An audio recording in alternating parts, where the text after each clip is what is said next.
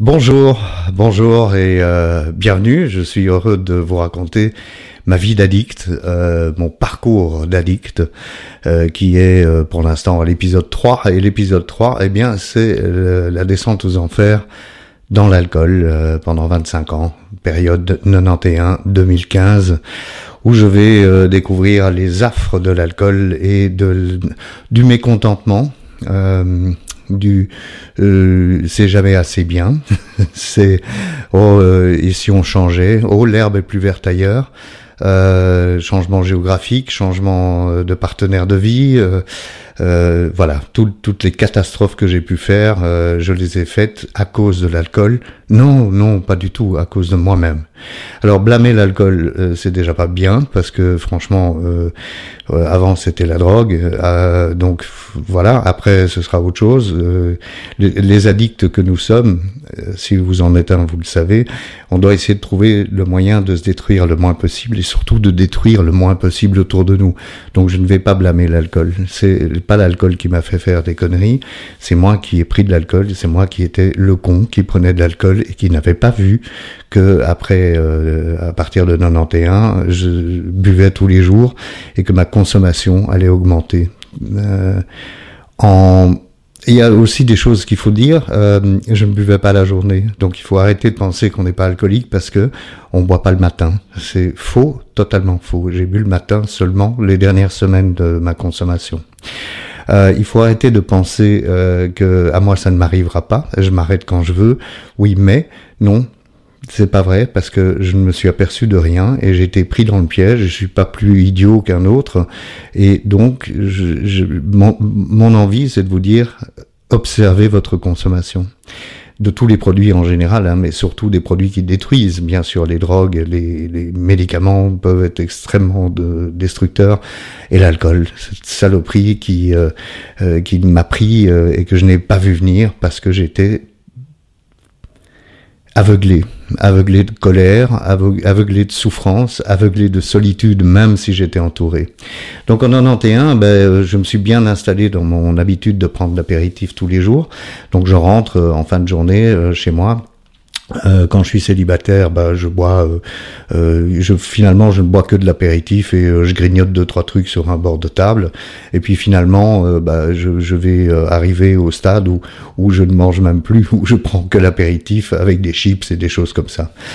Ensuite, je rencontre euh, la maman de mes enfants. Euh, on est en, en 94 et en 94, euh, voilà, je vais créer une famille. Enfin, je, nous allons créer ensemble une famille avec deux beaux enfants en, en pleine santé, euh, chouette. Euh, tout va bien. On est plutôt, on vit plutôt de manière aisée, dans la mesure où j'ai un excellent job, que tout va bien, que je continue la radio aussi. Mais enfin bon, voilà, que tout va bien, quoi. Euh, donc il y a vraiment aucune raison pour moi d'être mécontent.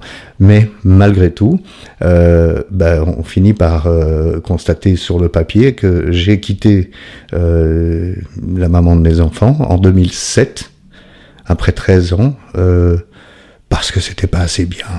Il fallait autre chose.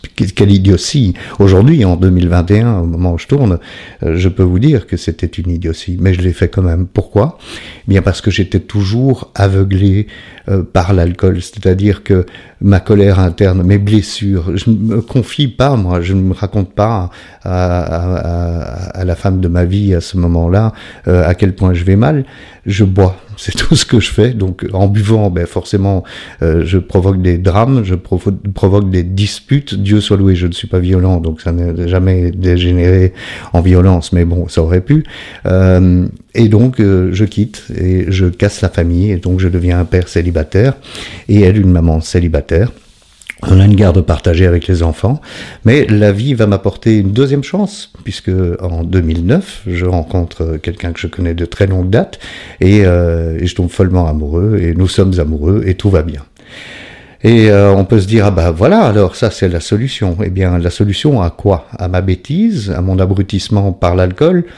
Euh, non, parce que l'abrutissement par l'alcool continue. C'est-à-dire que là où je buvais euh, des quantités très importantes tous les jours, ces quantités deviennent à peine croyables.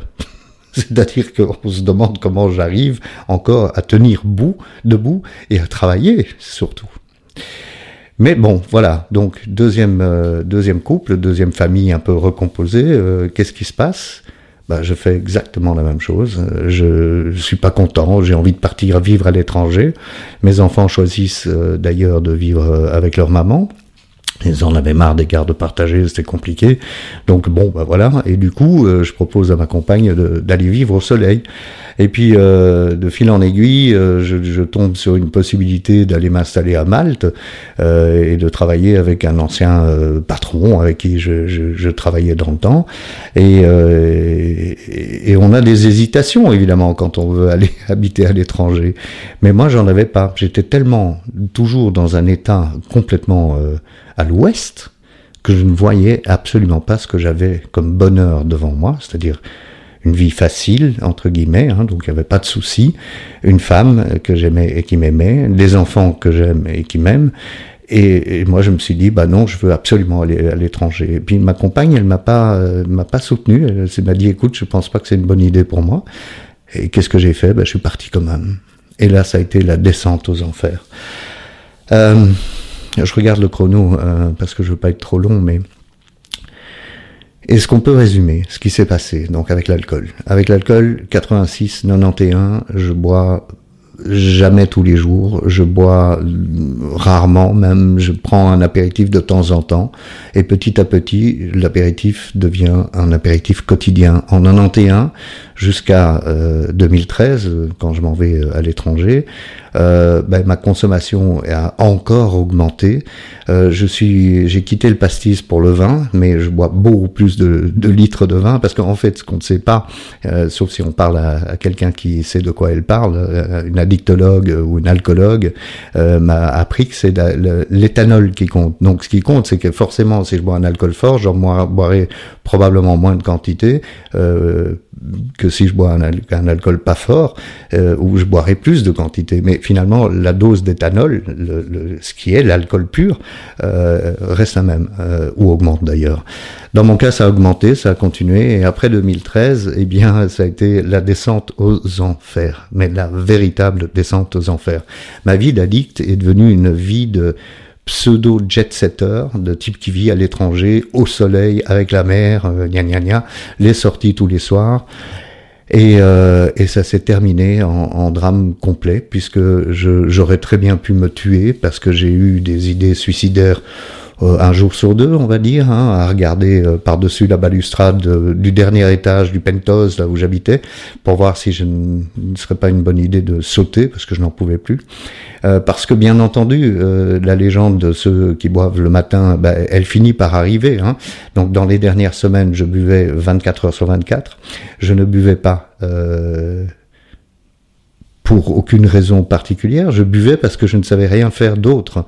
Je ne savais plus rien faire d'autre. Mon, esprit était à ce point obscurci que je buvais six bouteilles par jour euh, et que j'avais une diarrhée chronique, que j'avais des envies de suicide en permanence et que finalement euh, tout ça aurait pu dégénérer complètement, comme un accident de voiture par exemple, euh, où j'ai failli d'ailleurs parce que je roulais pas du bon côté de la route quand j'étais ivre, parce que ça aussi le dire, hein, que j'ai roulé ivre. Ça arrive aussi à beaucoup d'entre nous qui buvons trop et trop souvent.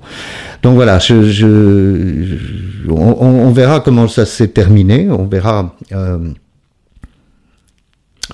une sorte de happy end dans l'épisode 4, mais j'aimerais réinsister sur deux choses qui me paraissent fondamentales avec l'alcool, comme avec toutes les drogues, mais avec l'alcool ça prend plus de temps pour certains, encore que pour d'autres ça va beaucoup plus vite, pour les femmes par exemple, mais c'est cette progression, progression dans la quantité et dans la fréquence. Ça, c'est vraiment deux choses sur lesquelles j'aurais dû euh, m'arrêter, mais je ne me suis pas arrêté. Moi, alcoolique, non, je m'arrête quand je veux. Eh bien, j'ai failli en mourir, et on verra ça euh, dans l'épisode suivant. Comment est-ce que je m'en suis sorti? Merci, à bientôt